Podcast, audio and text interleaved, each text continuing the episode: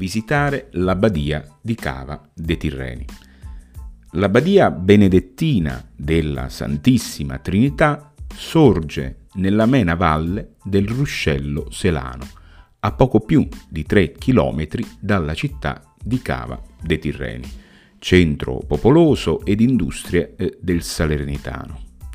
Salendo da Cava per la deliziosa strada asfaltata, tra boschi e radure coltivate, il panorama si allarga sempre più sulla ridente conca cavese fino a quando appare la visione del mare, la piana del Sele e i monti del Cilento. Dopo un crocicchio la strada penetra dolcemente nella valle ed ecco in alto, dominato dal monte Finestra, il corpo eh, di Cava, grazioso villaggio con mura eh, turrite, fondato nel XI secolo dall'abate San Pietro I. Ancora un breve tratto di strada intorno alle mura del corpo di cava ed appare improvvisa di fronte ad un rettilineo l'armonica facciata settecentesca dell'abbadia.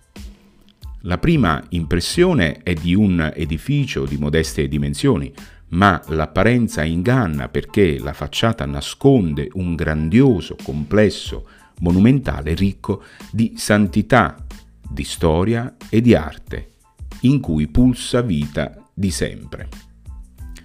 Come è possibile eh, visitare l'abbadia di Cava?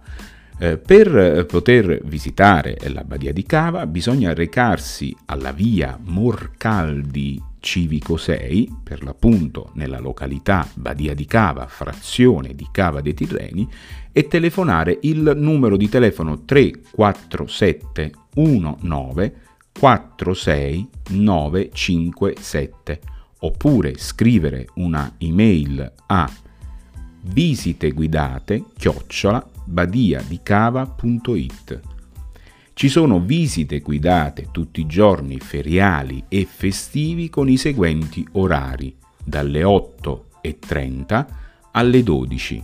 Per i gruppi è preferibile prenotarsi e concordare orari diversi.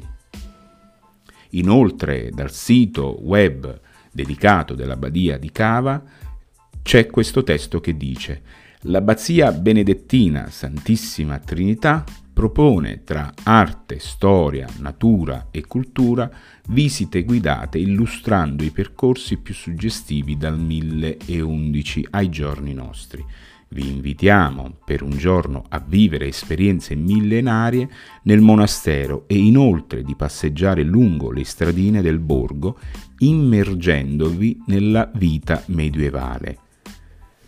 Di seguito si indica anche il programma e la struttura fa sapere che restano a disposizione anche di proposte a seconda delle esigenze dei visitatori.